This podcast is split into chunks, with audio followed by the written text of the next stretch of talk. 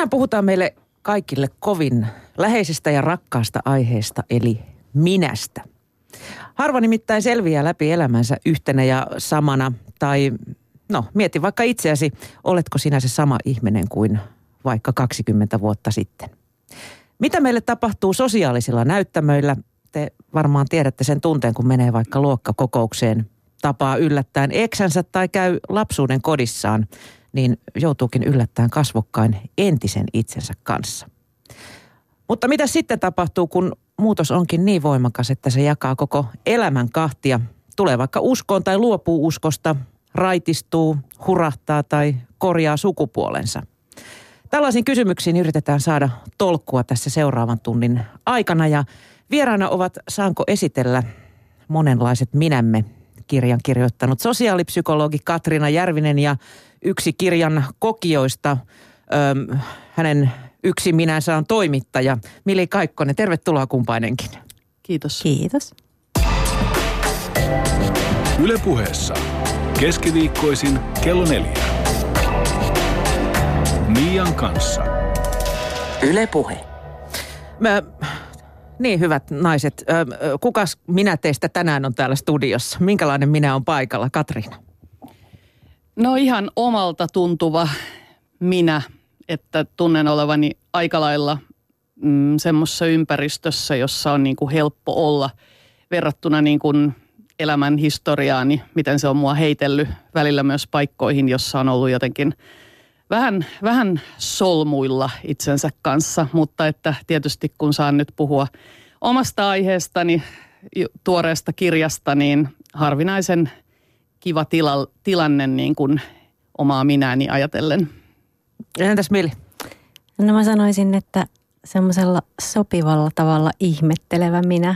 Eli, eli tota, katsotaan, että mitä aukeaa. Tota, ihmisellä voi olla hirveän monta minää. Me tuossa pohdittiin ennen lähetystä, kun mä olin täällä puffaamassa justiin, että et, et samanaikaisesti voi olla montakin päällekkäistä minää. Voi olla työminä, kotiminä, tai siis aika monella, useimmilla varmaan meistä onkin, että niin kuin harvoin sitä ihan samana minänä porskuttaa mm. vaikka läpi viikon. Eikö se ole ihan normaalia siis? Joo, ja varmaan niin kuin nykymaailmassa entistä tavallisempaa, että voi olla vaikeaa jopa niin kuin hallinnoida tätä minä-tiimiä, että, että ihmisillä on niin kuin, ää, monenlaisia töitä, ammatteja, ehkä ihmissuhteet pätkii. Suurin osa on muuttanut jossain vaiheessa niin kuin kotipaikkakunnalta pois ja monilla on nykyään eri kieliminuuksia ja on asuttu ehkä ulkomailla. Kaikki näihin eri minuuksiin voi niin kuin liittyä omat sosiaaliset kuvionsa ja ihmissuhteensa ja tosiaan vaikka niin kuin puhetapa, pukeutuminen, kieli, kaikki saattaa muuttua ja ja tosiaan sitten jossain tilanteessa saattaa niin kuin rysähtää ihmisiä eri, eri elämänvaiheista samaan paikkaan ja sit voi olla vaikeeta jotenkin. Että, Vaihdella sitä niin, jotenkin, että kuka, kuka niin. mä oikeastaan olen. Kuinka tietosta tämä on, tämä eri minän käyttäminen erilaisissa ä, ihan arkipäivän tilanteissa? No ei se varmaan ole kovin tietosta, että, että meillähän on... Milla, millaiset mekanismit sitä niin kuin ohjaa? No tota, mä, mä luulen, että sitä ohjaa se, että ihmiset ö, yrittää suomalaiset ihmiset pysyä niin kuin omana itsenään ja siitä tulee tämmöisiä aika hankalia ja ristiriitaisia oloja, että mikä, mikä muhun oikein meni ja mä en ollut ollenkaan oma itseni. Et voi olla, että toisissa kulttuureissa, joissa ollaan ehkä jotenkin parempia ihmissuhteissa, niin tämä ei tuota ongelmaa, että ollaan vähän niin kuin kameleontteja – mutta meillä on arvostettu perinteisesti semmoista junttia, joka pysyy niin kuin koko elämänsä aika samana. Ja tämähän on nyt sitten muuttunut kyllä viime aikoina, mutta jotenkin siellä on se kulttuurin syvä perusvire ja sitten siihen päälle on kuitenkin tullut kaikenlaiset muuttumiset, sen muuttumisen ihannointi, erilaiset hurahdukset – mutta kyllä mä sanoisin, että ihmiset pyrkii nimenomaan pysyyn omana itsenään ja olisi helpompaa varmaan itse kullakin, jos ajattelisi, että et, et mussa on niin kuin monta eri ihmistä ja nyt tällä hetkellä ne on nyt pikkusen ehkä ristiriidassa keskenään. Mm, täällä meidän lähetysikkunassa kysytään justiin, että mikä ero on roolilla ja minällä. Että roolit vaihtuu, mutta todellinen ydinminä pysyy.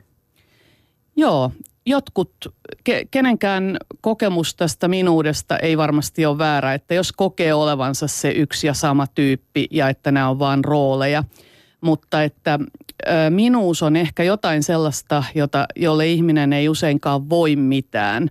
Eli ihminen ei mene mitenkään vapaaehtoisesti vaikka siihen lapsuuden perherooliinsa aikuisena siellä vieraillessaan, vaan sieltä niin kuin pukkaa kauhean – kauhealla voimalla joku sellainen outo tyyppi, jota ei ehkä haluaisi enää tavata ollenkaan. Se on muuten kauheata katsoa muutenkin, kun aikuinen ihminen taantuu. Niin, niin.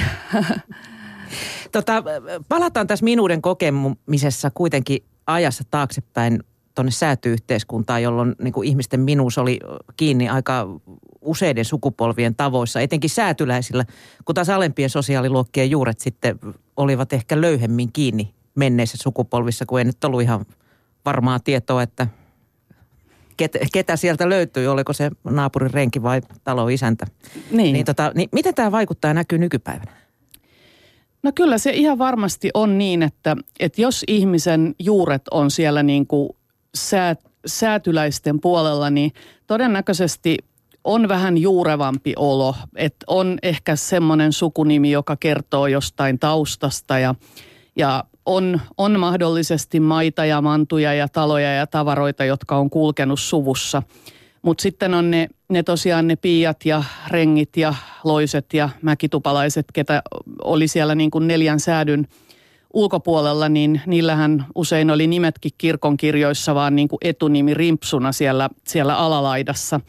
Niin kyllähän tällaiset juuret on semmoista, että ne on aika hatarat ja ihminen joutuu sitten, saattaa olla nyt sitten jo 2000-luvulla akateemisesti koulutettu, mutta ö, omakin taustani on tällainen, niin kyllä se on vähän niin kuin, että pitää tietyllä tavalla keksiä itsensä, että kuka mä olen niin, mm. että mm. et, et jos on jotenkin ei ole mitään sellaista, mikä suvussa olisi niin kuin siirtynyt eteenpäin, niin ei ole mitään syytä ajatella jotenkin, että tähän sukuun minä kuulun. Täällä ovat juureni.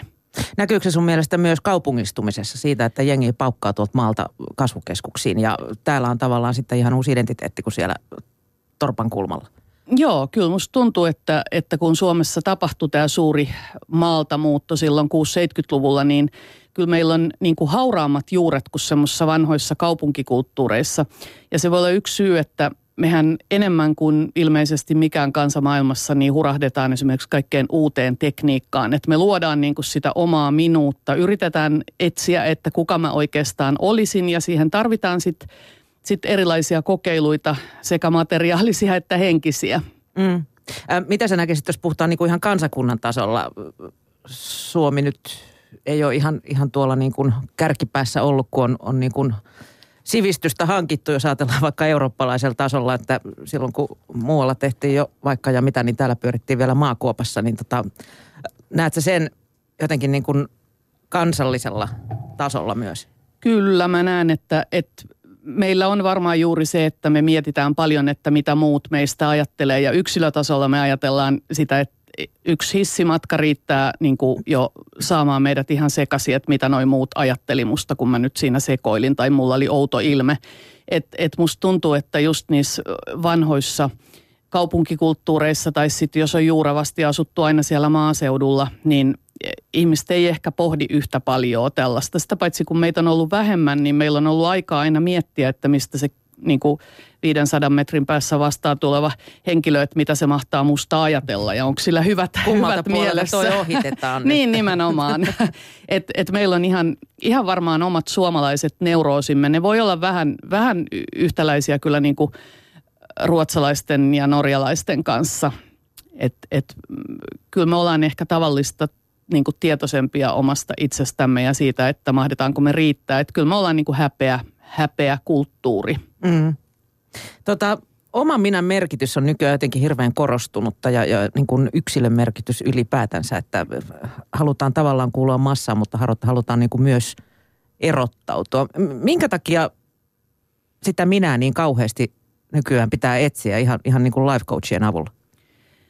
No joo, aikaisemmin ihminen sai arvonsa sitä kautta, että se oli agronomi Virtanen tai, tai opettaja Nieminen, mutta nyt ää, yhteiskunta tavallaan myös pakottaa meidät niin kuin pohtimaan tätä omaa minämme, että sitä ei enää anneta meille sen jotenkin sen säädyn ja yhteiskuntaluokan ja sukupuolen ja ammatin. iän mukana, ammatin mukana, vaan tota, meidän pitää ehkä vaihtaa monta kertaa elämämme aikana ammattia ja koulutusta ja, ja siitä syystä sitten niin, kuin niin sanotut hyvät tyypit pärjää.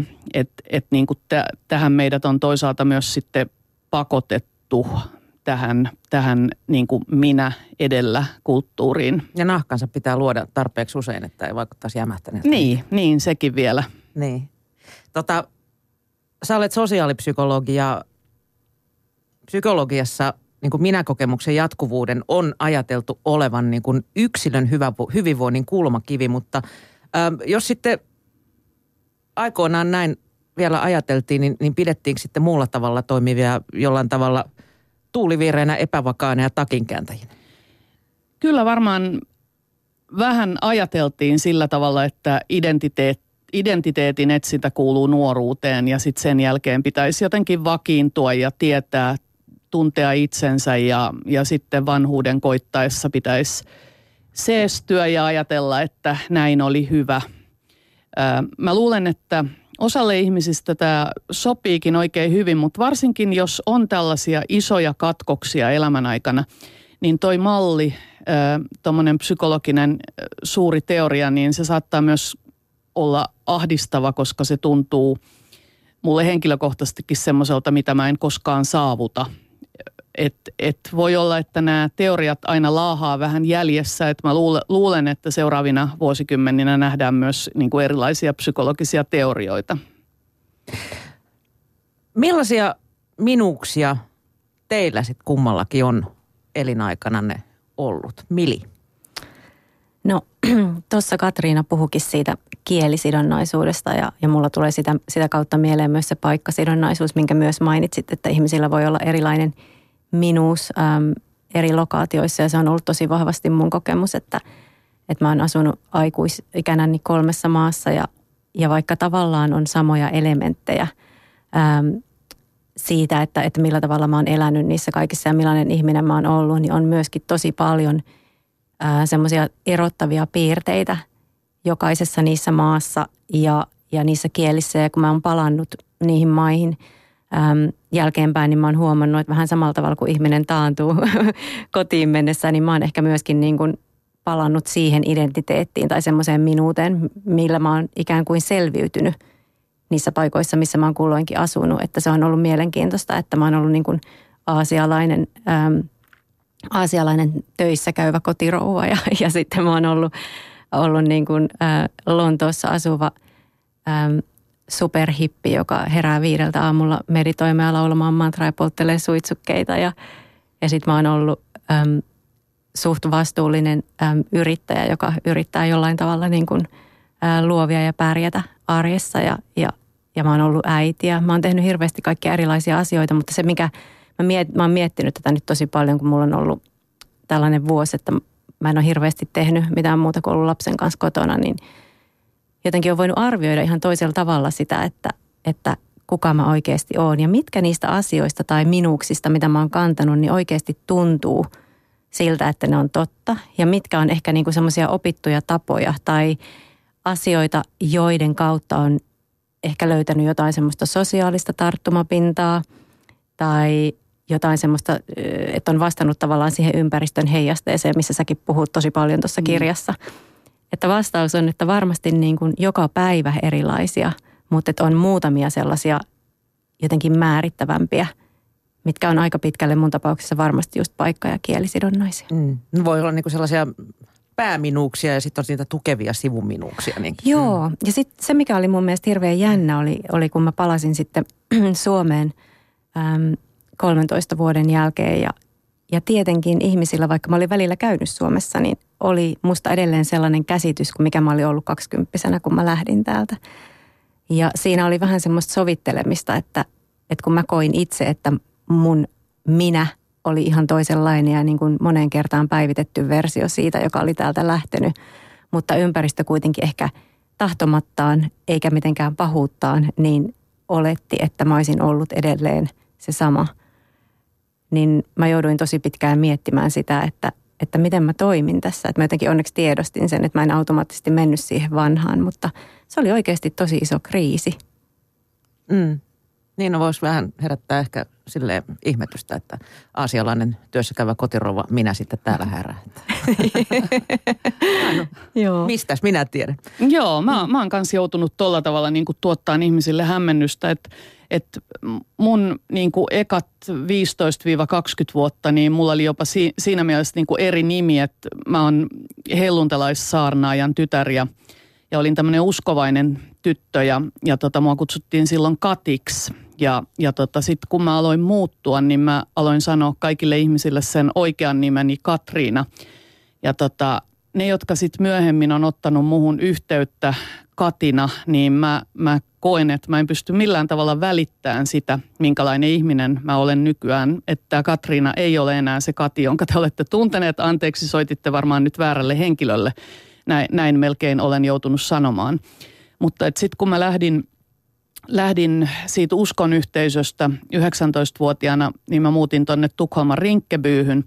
Ja tota, mulla on sitten semmoinen aika, aika risanen vaihe siinä 20-30-vuotiaana, mutta mä kutsun sitä niin kuin laitossiivooja minuudeksi, että – että vaikka mä olin käynyt lukion, niin mä en lähtenyt niin kuin opiskelemaan, että, että mä koin, että mä olin tavallaan semmoinen pakolainen muiden pakolaisten kanssa siellä Rinkkebyyssä. Siellä on 96 prossaa maahanmuuttajataustaisia. Ja tota, kaikki me oltiin paossa jotakin ja, ja tota, sitten tuli semmoinen nopea käännös. Mä tulin sitten Suomeen opiskeleen ja, ja tota, 29-vuotiaana niin – mä jotenkin päätin, että nyt tämä tämmöinen sekava elämänvaihe jää taakse ja, ja, ja tota, musta tuli äiti ja sitten mulla on ehkä semmoinen niin pikkurouvavaihe, semmoinen, että et mä väen vängällä yritin muuttua keskiluokkaiseksi. Ja Mä, niin, mm. joo ja, ja tota, sain sitten semmoisia keskiluokkaisia akateemisia töitäkin, mutta tota, sitten taas nelikymppisenä jotenkin huomasin, että se ei vaan kerta kaikkiaan onnistu. Ja ehkä joku sen kaltainen, mikä mä nyt ehkä useimmiten koen olevani siitä syystä, että mä oon pystynyt myös luomaan itselleni semmoisen ympäristön, joka tukee tätä mun nykyistä minuutta, niin, niin se on ehkä jonkun 15 vuotta ollut, mutta mutta juuri tällä hetkellä mä oon taas niin pallohukassa ja mietin, että kuka mä oikein oon, koska muutaman vuoden sisään mun lapset on – muuttanut kotoa pois ja mä tajusin, että se mun niin kuin keskiluokkainen minä niin rakentuu aika paljon sille, niin kuin, että, että lapsia vietiin harrastuksia kouluja, käytiin vanhempaillassa, järjestettiin syntymäpäiviä ja Prometeus ja rippijuhlia ja, ja lakkiaisia ja, ja koko tämä systeemi piti yllä sitä kuvaa, että no nyt mä oon ehkä muuttunut tämmöiseksi suht tavalliseksi suomalaiseksi ihmiseksi. Mutta kun nämä rakenteet niin kuin lähti ympäriltä, niin – se on noussut kuin uppotukki taas sieltä se laitossiivoo ja minä. Että et mulla on niinku tullut taas semmoinen olo, että et mä en osaa yhtään mitään, musta ei ole mihinkään. Kaikki näkee, että mä oon huijari ja, ja tota, nyt mä en yritä niinku sitä häätää, että, että tota, täällä se nyt ei ole tässä studiossa mukana se laitossiivooja, mutta tosi monessa tämmöisessä niinku keskiluokkassa tilanteessa on niinku se sanotaan nyt vaikka kirjailija minä, mutta sitten se laitossiivooja, siis mun äitini on myös siivooja ja tädit ja kaikki, että sanon ihan arvostavasti se laitossiivooja, mutta kuitenkaan se ei ole mun ammatti. Se laitossiivooja niin kuin papattaa siinä vieressä, että, että sä, oot, sä oot ihan säälittävä, että, että toi on ihan naurettavaa. Mitä sä nyt tollakin tavalla, kaikki huomaa, että et, et sä niin kuin nyt sä et kuulu tänne. Ja se loistaa kilometrin päähän, että, että sä et hallitse tätä hommaa niin mä annan sen niin kuin papattaa siinä ja mä sanon, että no sulla on omat mielipiteesi, mutta me voidaan olla molemmat täällä. Että mä en niin kuin tavallaan häädä sitä häpeä minä enää pois, koska mä oon todennut, että mä oon 55-vuotias ja ei se lähde luultavasti, että se on, se on mukana hamaan loppuun asti ja se saa olla. Että mm. mä yritän ystävystyä sen kanssa. Tota, voiko jotkut ihmiset, me puhuttiin jo tuosta, että aikoinaan se oli kunnia niin kuin elää sellaista tasasta minuutta hamaan hautaan saakka, niin, niin voiko niin nykyäänkin hyvin elää sitten samassa minuudessa koko ikänsä? Mä nimittäin ainakin tunnen tyyppejä, jotka ei niin kuin pahemmin niitä on vuodet heilutelleet jostain syystä. No, joitain koulukavereita sellaiset, joo. ne elää niin kuin edelleen samalla, niin kuin sitä ihan samaa systeemiä, mitä ne oli 30 vuotta sitten. No mä ainakin totesin tämän, kun mä jossain keskiään kriisissä otin yhteyttä nuoruuden ihastukseen Tampereelle lukio, lukioaikaiseen poikaan, niin tota, mä tajusin, että me jopa puhutaan aivan eri rytmillä, että hän on pysynyt siellä Tampereella ja hän puhuu puolta hitaammin kuin minä. Ja että hänen maailmansa tuntuu jotenkin pysähtyneen johonkin sellaiseen, josta mä oon lähtenyt 30, yli 30 vuotta sitten ja en mä enää niin kuin löytänyt sitä ihastusta, vaan tajusin, että, että tota, minä olen muuttunut huomattavasti enemmän kuin hän. Et, et kyllä musta tuntuu, että kun hän meni lukiokaverinsa kanssa seurusteli ja, ja tota, jatko siitä elämänsä niissä tamperelaispiireissä, niin tota, mä luulen, että hänen raken, ympärillään rakenteet on pysynyt niin samana, että ne on tukeneet sitä, että hän on ihan hyvä sellaisenaan. Että hän, hän ei ollut pakotettu muuttumaan. Kyllä mä uskon tähän, että näin voi joidenkin kohdalla olla. Mm. Mä mietin sitä, no siitä sä myöskin tuossa kirjassa puhut, mutta että ö, yksi mun minä on, on ö, ammatti, jossa mä kuuntelen ja puhun ihmisten kanssa ja, ja on kuullut myöskin paljon sellaista, että ihminen, ö, ihmisen minuus muuttuu tai hän kokee jotenkin muuttuvansa tai muuttuneensa ja ei edes osaa määrittää miten, mutta että huomaa vaan, että se vanha – minä ei enää istu eikä tiedä mikä se uuskaan on. Ja siitä seuraa semmoinen joku epämääräinen ahdistus. Vähän niin kuin oma elämä olisi liian ahdas, että olisi koko ajan liian pieni takki päällä ja tekisi mieli riisua se, mutta ei oikein tiedä, että miten se riisutaan ja uskaltaako ja Entä jos ei mulla, löydykään mitään uutta päälle että mulla on liian, mä huomaan, että mulla on ollut liian iso takki ja liian suuret saappaat. Ja nyt mä mietin, että pitäisikö laittaa takaisin se siivoojan takki. Vaikea se voi mennä sopivaa. Joo. Joo. Tota, täällä kysytään, että miksi teidän mielestä minuuden määrittää ympäristö? Eli, eli eikö ne ole niin kuin yksilöhallinnassa, vaan, vaan niin kuin kontekstissa ympäristöä? Miten ympär, ympäröivät olosuhteet vaikuttaa?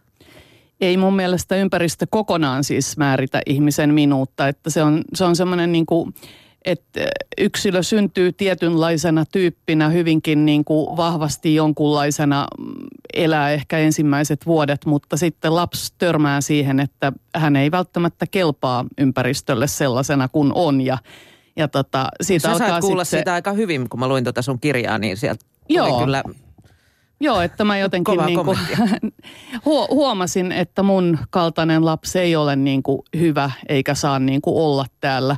Ja koska me ollaan laumaeläimiä, meidän on niin kuin ihan välttämättä jotenkin, me ollaan riippuvaisia, että jossain määrin muiden ihmisten täytyy meidät niin kuin hyväksyä.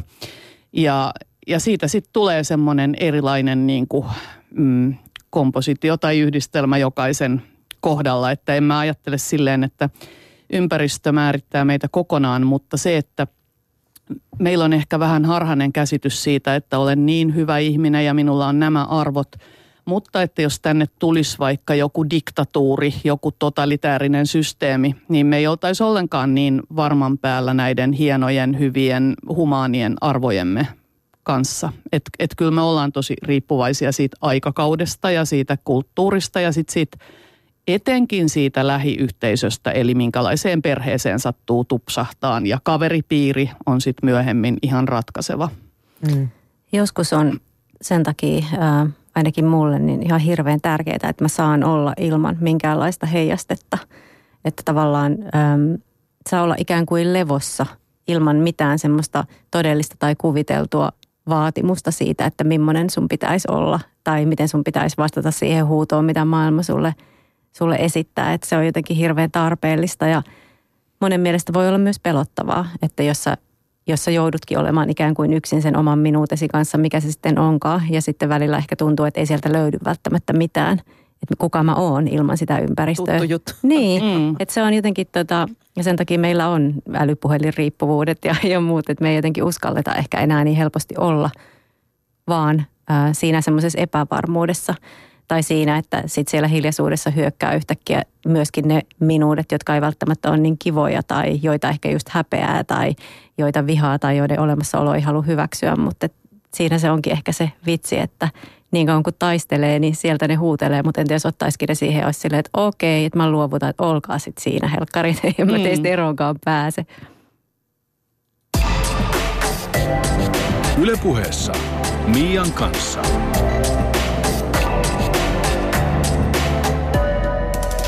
Ylepuhe. Ja tänään puhutaan siis minuudesta tai oikeastaan monista minuuksistamme, joita meillä elinaikanamme voi olla.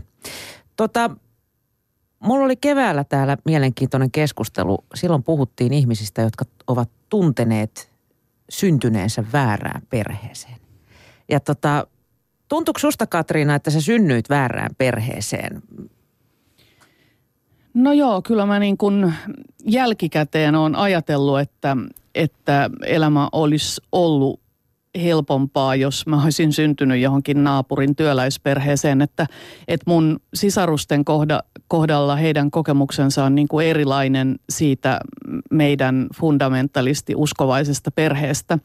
Mutta että mä olin, mä oon kauhean kova jotenkin ajattelemaan, mun pään sisällä on ollut aina jotenkin kova liikenne ja, ja tota, sit siinä perheessä koko ajan korostettiin, että Jeesus on vastaus kaikkiin ihmisen ongelmiin ja että raamatusta löytyy vastaukset kaikkiin kysymyksiin. Ja jotenkin mua ei ole ikinä viehättänyt se, että jossain on valmiit vastaukset, vaan mä olisin nimenomaan halunnut etsiä itse niitä vastauksia. Oli semmoinen laulukin, kun, jota aina laulettiin, että älä silmä pieni, katso minne vain, älä korva pieni, kuule vain – mit, mitä vain, koska isä taivahan näkee lapsen sydämen. Älä silmä pieni katso minne vain, että et jotenkin mä olin juuri se sellainen, jollainen ei olisi pitänyt olla. Ja sitten siihen uskoon myös liittyy hyvin, hyvin vahvasti semmoinen ajatus, että ihmisen oman minän pitää kuolla. Ja että sellainen täysin Jumalalle antautunut ihminen, hänellä ei ole enää omaa minää eikä omaa tahtoa, vaan niin kuin, Jeesus sanoo niin kuin joka kadun kulmalla suurin piirtein, että kumpaan suuntaan pitää kääntyä. Ja sitten kun multa ei sekään oikein onnistunut, niin kyllä mä katson sillä tavalla, että, että jos mä olisin syntynyt johonkin tavalliseen työläisperheeseen, niin mulla ei olisi ehkä mennyt kymmeniä vuosia sen selvittämiseen, että, että kuka, kuka mä oikein olen ja mitä mä haluan. Mm. Oli, sä sanoit, että sä olit 19-vuotias, kun sä sitten lähdit Joo. lätkimään siitä yhteisöstä. Joo. Et, et mä ajattelen, että mua ei koskaan kasvatettu Suomen kansalaiseksi oikeastaan, että mua kasvatettiin taivaan kansalaiseksi. Meille selitettiin koko ajan, että me ollaan täällä oikeastaan vaan käymässä ja tähän maahan ei pidä kiintyä liikaa. Ihan sama kuin jollakin maahanmuuttaja nuorella tällä hetkellä, että heti kun se sota on siellä Somaliassa ohi, niin me palataan sinne ja sun ei pidä nyt täällä niin kuin seurustella suomalaisten poikien kanssa eikä, eikä tehdä kaikkia näitä pahoja asioita, niin mulla on ikään kuin mä oon suomalainen Tampereella syntynyt, mutta mä oon maahanmuuttaja taustainen, mä oon taivaasta niin kuin alun perin kotoisin tai mun vanhempani ovat taivaasta. Ja mä oon sitten 19-vuotiaasta lähtien yrittänyt niin kuin matkimalla opetella, että miten täällä eletään – et, et olen kertonut aiemmissa kirjoissani siitä, että mä olin sillä tavalla pihalla, että jos vaikka jotkut, joku kysyi multa, että tykkäät sä rollareista, niin mä mietin vähän aikaa ja ajattelin, että mitä hän toi on. Ja sitten sanoin, että no en hirveästi, mutta en mä ehkä kun pari kertaa niitä maistanutkaan. Eli siis meillä oli jopa eri kieli kotona. Että et mä, mä oon kaksikielinen, mutta sillä tavalla, että sitä äidinkieltä ei oikein tarvii sitä, sitä helluntalaisten käyttämää kieltä ei sitten kai tarvii kuin taivaassa, jonne mä en nyt sillä tavalla, enää, niin, sillä tavalla enää ole matkalla. Miten tota, nykyään oot sitten väleissä sun perheen kanssa vai oliko se ihan totaalinen irti? No tota, kyllä mulla jonkinlaisia yhteyksiä on, mutta että, että kyllä tämä niin kuin on fundamentalisti vanhemmille ollut erittäin kova juttu, että, että niin kuin lapsi on valinnut ikään kuin helvetin ja tuhon tien. Mutta mä oon kuitenkin halunnut elää vaan ihan samalla tavalla kuin, niin kuin ikätoverini, että en, en sen saatanallisempaa elämää, elämää mielestäni elä. Mm. No Mili, sulle taas tapahtui niin sanottu hurahdus. Kerro, mitä tapahtui. No, se on tota pitkä tarina, mutta, mutta ähm, ehkä kiteytän sen niin, että ähm, olin sellaisessa elämänvaiheessa, missä oli ihan hirveästi kysymyksiä ja ei kauheasti vastauksia. Ja mä oon aina ollut tosi kiinnostunut henkisistä asioista ja, ja jotenkin semmoinen aika herkkä ihminen ja, ja, tota, ja kokenut semmoista tietynlaista turvaa ja lohtua aina ehkä sellaisesta näkymättömästä tai ajatuksesta siitä, että on jotain semmoista näkymätöntä, joka on niin kuin suurempaa kuin me sen kummemmista määrittelemättä. Ja, äm, ja sitten äm, muutin Lontooseen Aasiasta ja olin suhteellisen pihalla ja vähän niin kuin rupesin etsimään siellä uusia juttuja ja, ja halusinkin, että jotenkin niin kuin toivoinkin, että löytäisin jotain semmoista – henkistä, missä ihmiset ikään kuin puhuu sellaista samaa kieltä, että mä olin paljon tutkinut noita asioita ja mulla oli ollut sellaisia henkisiä kokemuksia ja sitten kävikin niin, että, että mä niin kuin sukelsin jotenkin siihen maailmaan ihan täysin pää edellä ja,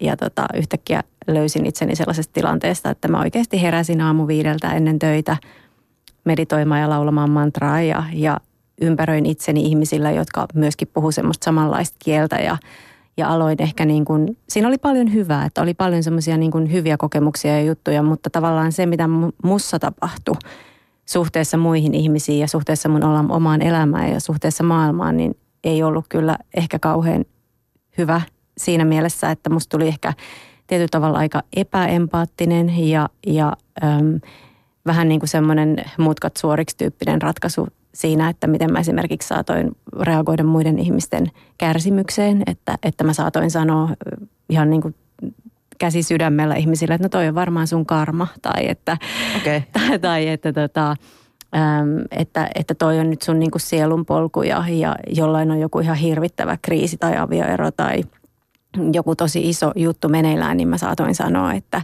tuossa on nyt sulle joku sielun oppiläksy. Että oikeasti niin kuin jälkeenpäin, niin kun häpeästä puhuttiin, niin voin kertoa, että välillä tekisi mieli mennä, mennä nurkkaan häpeämään. Ja, ja tota, Korotit sä niin kuin itsesi korkeampaan tietoisuuteen, no, että siinä, minä tyttö ymmärrän tässä hiukan enemmän Ja siinähän te. se tavallaan on se paradoksi, että siinä hetkessä hän sitä kuvitteli olevansa jotenkin hirveän lähellä semmoista jotain suurempaa ymmärrystä ihmisyydestä ja, ja jotenkin se äm, noissa – henkisissä, modernin henkisyyden ja New Age-opeissahan hirveästi puhutaan siitä ykseydestä ja siitä, että olemme kaikki energia, olemme kaikki yhtä ja, ja rakkaus on suurin voima. Ja mun mielestä ne on hienoja ajatuksia, että henkisyys on edelleenkin tosi vahva elementti ja osa mun elämässä.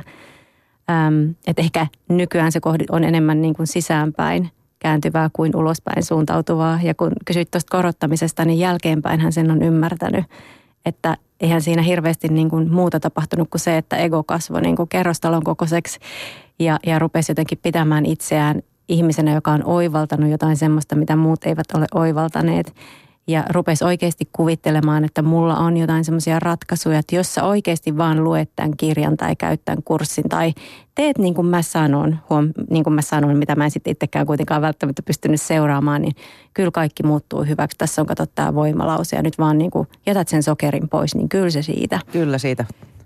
ja sitten kun siitä havahtui, niin tuli vähän semmoinen pudotus, että aika hitaasti sen pystyi jotenkin näkemään. Että sitten aluksi tuli ehkä sellainen, että – vähän sellainen olo, että mua on huijattu.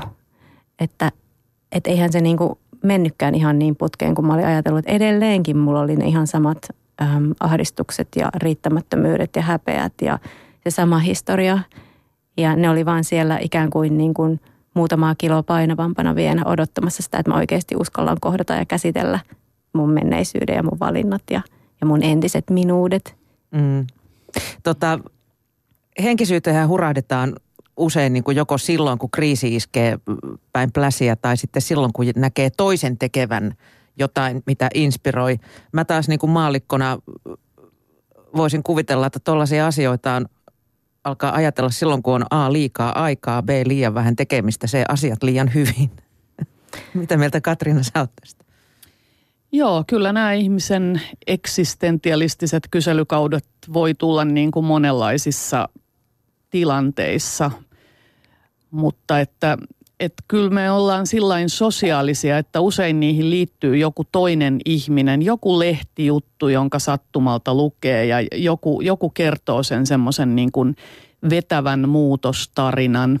Olisi aina kyllä jännä kuulla näiltä, jotka kertoo tämän tarinan. Nyt, nyt Mili on ihan harvinaisella tavalla kertonut omassa kirjassaan, että mitä sitten muutama vuoden kuluttua kuuluu, mutta että tämä vetoo meihin, että entä, jossa, entä jospa minussa on joku täysin käyttämätön, upea, suuri potentiaali, niin se jotenkin niin kuin vetoo, että onhan sitä pakko kokeilla. Että jos se on tästä viidellä, viideltä heräämisestä kiinni ja siitä, että jättää sokerin pois, niin tota, ää, oishan se sääli, jos mä menisin hautaan tietämättä, että kuinka niin kuin mahtava tyyppi mä voin olla. Että et niin kuin, mutta mut kyllä mä oon silti ihan sitä mieltä, että, että mitä Milli sanoi, niin usein kriisissä ihmiset tulee uskoon tai sitten, että ne näkee sen työkaveri, joka hymyilee tietyllä tavalla ja, ja tota, sitten rupeaa miettimään, että toi vaikuttaa aina niin onnelliselta. Että jospa minäkin. Joo, joo. Ja varmaan Milin kanssa meillä molemmilla on se kokemus, että, että näihin henkisiin oppeihin kuuluu myös tietynlainen esittäminen, että meidän omaa minäämme myös aina väistämättä esitämme. Ja se esittäminen ei ole pelkästään niin kuin feikkaamista, vaan sitä oikeastaan itsekin haluaa uskoa, että mä olen näin onnellinen, koska mä tällä tavalla olen tullut uskoon tai, tai tota, löytänyt henkisen polkuni. Mm. Niin ja ehkä siinä lopulta on kuitenkin kyse semmoisesta tietynlaisesta rehellisyydestä, että kun se on niin äm, tarttuva markkinointipuhe se, että ole paras versio itsestäsi tai, tai löydä salainen potentiaalisi, mikä on ihan totta, että toki niin kuin meissä kaikissa varmasti on ihan hirveästi käyttämätöntä potentiaalia ja mä esimerkiksi tällä hetkellä mietin hirveästi semmoista minä, joka mä oon ollut tosi nuorena ja mä oon tehnyt paljon sellaisia asioita, jotka on jäänyt multa äm, syystä tai toisesta ja mä oivallan sen, että ne on varmasti erittäin tärkeä osa semmoista todellista minua, mikä ehkä niin kuin, mitä mä haluaisin kultivoida nyt tässä mm. vaiheessa mun elämää, mutta, mutta tota, mm, jotenkin se rehellisyys siitä, että, että siinä olisi niin kuin mukana se, että meidän ei tarvitse olla täysin pelottomia tai täysin vapaita kateudesta tai vihasta. Tai että se ei ole niin kuin epäonnistuminen. Että mä toivoisin vaan siihen henkiseen puoleen semmoista inhimillisyyden hyväksymistä. Että, että sä voit olla edelleen kaikkeen muutakin, mutta sä voit niin kuin silti tuoda sun elämään semmoisia elementtejä, mitkä ehkä jotenkin keventää tai tuo iloa tai hyvinvointia, mutta se ei tarkoita sitä, että sä kumitat pois – kaikki ne osiot, mitkä on sun mielestä jotenkin epäsuotuisia tai epähenkisiä. Mm. Tota, Katriina, onko henkisyyteen hurahtaminen sun mielestä uusi uskoon tuleminen? Näetkö sä niissä jotain yhteistä? No kyllä varmaan, että aina tuommoiset niinku uudet ja vähemmän tunnetut jutut niin kuin, ö, kiehtoo mieltä enemmän, että harva niin kuin ihan hirveästi hurahtaa luterilaiseksi silleen, koska, koska Mitä, se, luter- luterilaisuus ei ehkä silleen, no voi olla, että siinä rippikoulujässä edelleen, mutta että se ei ehkä niin kuin anna niin suuria lupauksiakaan, että se antaa, antaa tavallaan semmoisen turvallisen e, instituution, jossa tietyt tietyt elämänvaiheet rituaaleilla niin kuin merkataan, mutta sen sijaan sitten joku, joku tällainen tota, tuntemattomampi henkinen juttu, niin tota, siinä tulee semmoinen olo, että entä jos se vastaus löytyy tästä ja meillä ei ole koskaan vaan kerrottu, että, että meitä on pidetty niin kuin jotenkin pimennossa, että, että eihän se niin kuin tämmöistä luterilaisuudesta löydy, vaan, vaan että et juuri tämä niin kuin ruumiin ja mielen ykseys ja tietty ruokavalio ja jotenkin se sopii ehkä ajan henkeen, että meillä on myös niin kuin vahva tämä, tämä jotenkin tämä ruumiin kulttuuri tällä hetkellä. Jos tuota voisi verrata niin kuin uusiin dietteihin, kun tulee. Kaikki ihmiset tietää periaatteessa, että miten hoikistua, mutta koska tätä ei ole aikaisemmin kokeiltu, niin kuulostahan se paljon kivammalta kuin toi, että rauhallisesti ja puoli kiloa viikossa. Onhan, onhan nämä mun mielestä nämä viime vuosien ruokavaliojutut on ollut tämmöisiä uskoontuloja että niistä todistetaan muille, yritetään käännyttää muita, jopa kuulemma uhkaillaan, uhkaillaan ja, ja tota, niin kuin vihataan niitä, jotka syövät toisin.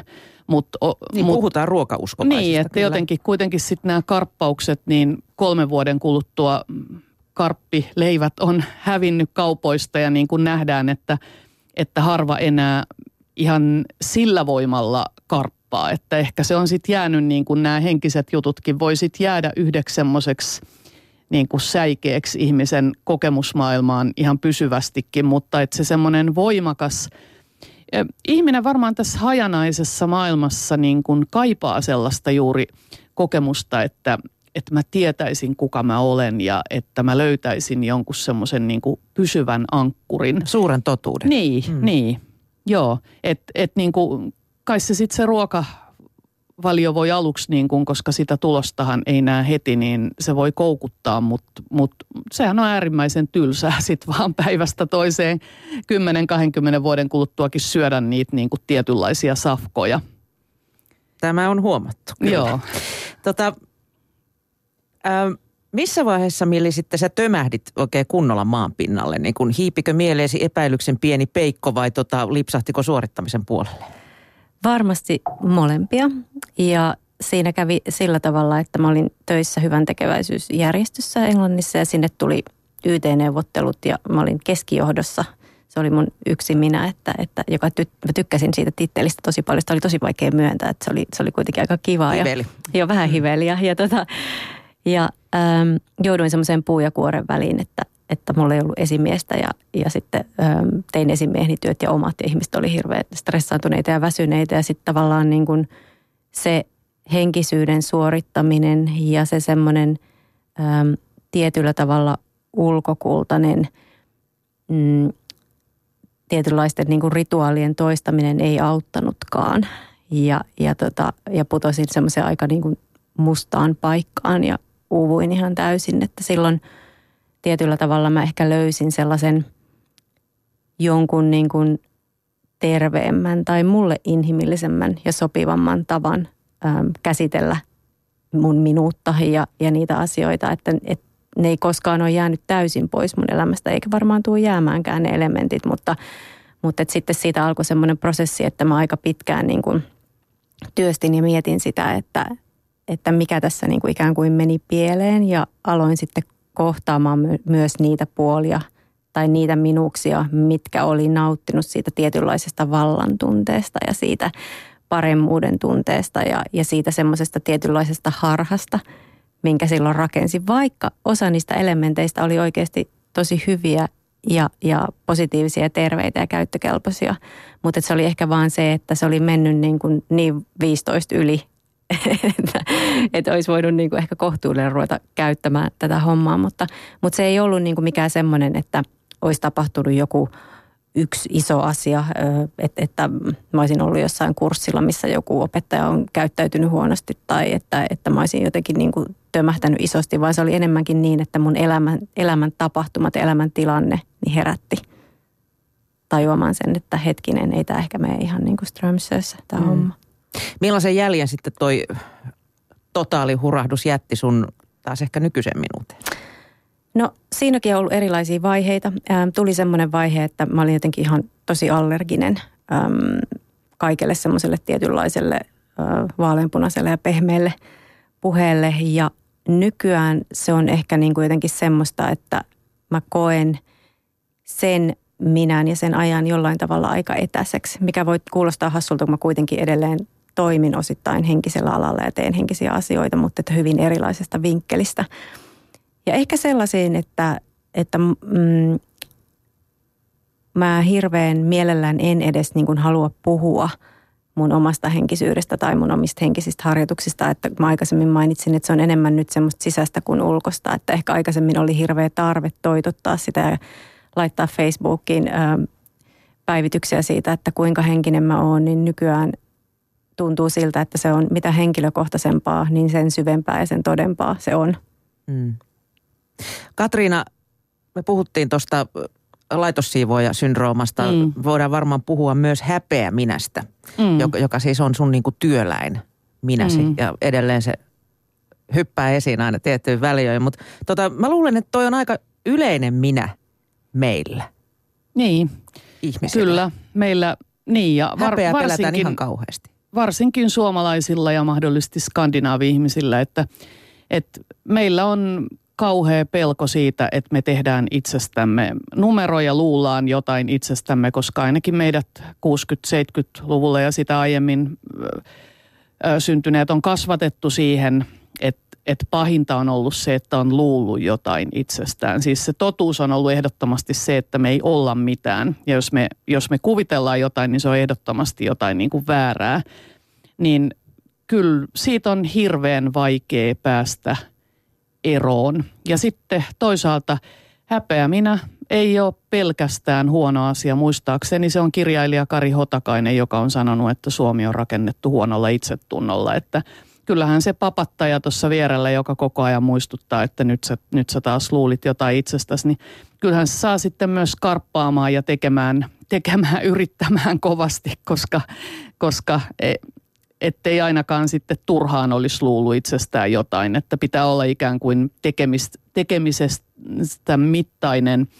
Mutta tota, toisaalta se on kyllä sääli, jos se häpeäminä muuttuu niin kuin siksi, joka pitää valtaa. Koska, niin. Niin, että, että se vie ihmisiltä jotenkin sen spontaaniuden ja, ja tota, moni ei koskaan yritä mitään, jotta ei joutuisi naurun alaseksi, eikä näyttäisi, että on luullut itsestään jotain. Vähän oli suorittaa sen takia niin, sitten.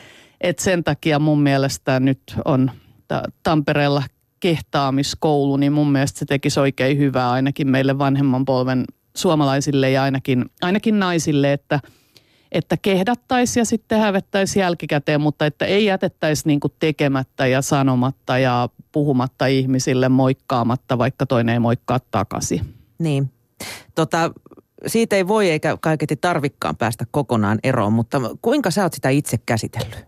Anna, anna vinkkejä, jos tuolla moni kärsii häpeäminänsä kanssa. No mä oon jotenkin ajatellut, että, että joka ikinen ihminen on osa tätä luonnon monimuotoisuutta, että on jotenkin, että, että mäkin on osa tätä biodiversiteettiä, että, että jos mä en niin kuin uskalla tarjota jotenkin sitä omaa kokemustani tälle maailmalle, niin mä teen jotain aika, aika kauheata, koska silloin mä ikään kuin myönnän, että jotkut ihmiset on sellaisia, että niiden olisi parasta pysyä piilossa – et, et, et mä ajattelen, että minä ja kaikki muut ihmiset minun tavoin on, on sellaisia, että kaikkien meidän pitäisi tuoda niin kuin panos tähän, niin kuin, kantaa kortemme kekoon. Et mä oon työstänyt sitä ihan hyvin pitkälle myös niin kuin järjen avulla. Et mä oon järkeillyt, että jos mä en kerro vaikka tästä niin kuin työläistaustasta tämmöisenä akateemisena ihmisenä tai jos mä en kerro – tämän uskonnollisen kasvatuksen tuottamista ongelmista, niin mä teen jotenkin yleisesti ö, väärin, koska mä ajattelen, että, että tämmöiset kokemukset on aika tavallisia ja niistä pitäisi puhua. Et mä ajattelen, että kaikkien ihmisten kokemukset. Suomessa on myös tämmöinen, että kukaan ei ole ainutlaatuinen tämmöinen hokema. Mä, mä taas haluaisin sanoa, että joka ikinen ihminen on ainutlaatuinen ja sen takia on tärkeää, että jokainen ihminen niin kuin kantaisi kortensa kekoon, eli kertoisi oman, oman niin kuin kokemuksensa ja tarinansa. Se ei voi ikinä olla väärä. Me tiedetään jo, ollaan tässä puhuttu edellisistä minuuksistamme, mutta tota, Entä sitten tulevaisuuden minät? Millaisina me näemme ne?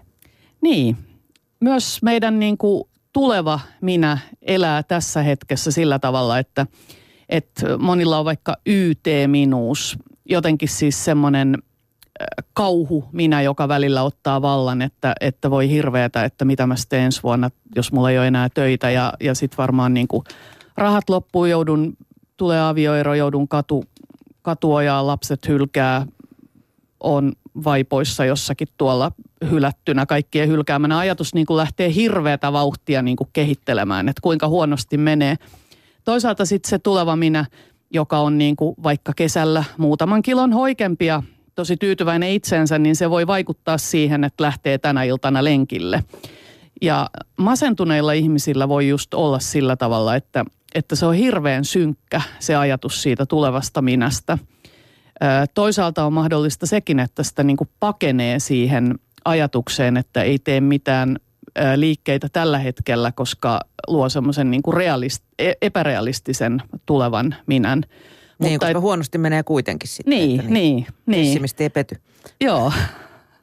Mutta että, että tämä niin kuin laajentaa meidän minuutta, että me voidaan elää niiden menneiden minuuksien kanssa ja sitten meillä voi olla mukana myös se tuleva minuus, että että sekään ei saisi olla fundamentalismia se tämän hetken mindfulness, että niin kuin pysytään tässä hetkessä, palataan tähän hetkeen, että ihminen tarvitsee syöverihetkensä, sen pitää käydä siellä niin kuin kauheimmissa kohtaloissa, mitä mulle voi käydä ja toisaalta sitten välillä niin kuin hurjastella siellä niin kuin menestysmielikuvissa ja, ja, ja tota, mä ajattelen, että ne on semmoista niin kuin mielen ää, liikkuvuutta ja minuuden joustavuutta. Että et mä suosittelen, se on niinku tavallaan halvin ulkomaan matka, minkä voi tehdä tuolla oman pään sisällä. Mm. Mulla tulee mieleen sellainen ajatus, että, että tietyllä tavalla minä tai minuus ja ne menneet ja tulevat minät, että se on tarina. Ja tarina ei ole kiinnostava, jos siinä ei ole syövereitä ja, ja sellaisia teemoja, mihin niin kuin jotenkin universaalisti tai inhimillisesti voi samastua, kuten esimerkiksi häpeä tai mun kohdalla syyllisyys, mikä on mun tämän hetken iso, iso teema, häpeän kaveri. Mm. Öm, ja jotenkin, että, että se on niin kuin, mä oon, että mun elämän tarina tähän asti on tietynlainen ja mä oon tietyllä tavalla voinut vaikuttaa siihen toisaalta – se ei olisi voinut olla minkään muunlainen, koska mulla ei ole ollut minkäänlaisia välineitä tai parempia välineitä silloin – mutta et se, että millainen se tarina on tästä eteenpäin, niin jotenkin, että se pysyisi kiinnostavana, niin mä haluan kuitenkin sallia sen, että siinä voi olla myös erilaisia käänteitä, jotka ei välttämättä kaikki ole sellaisia, mitä mä tästä hetkestä katsottuna pitäisin hyvinä. Joo. Toi joku asiantuntija sanoo tässä mun kirjassani, että – että tota tarinaa voi ajatella vähän niin kuin semmoisena hämähäkin seittinä, että se hämähäkki niin kuin kutoo sitä tarinaa ja se on siitä riippuvainen, että ihminen ei ole se tarinansa, mutta se on niin kuin olennainen osa sitä.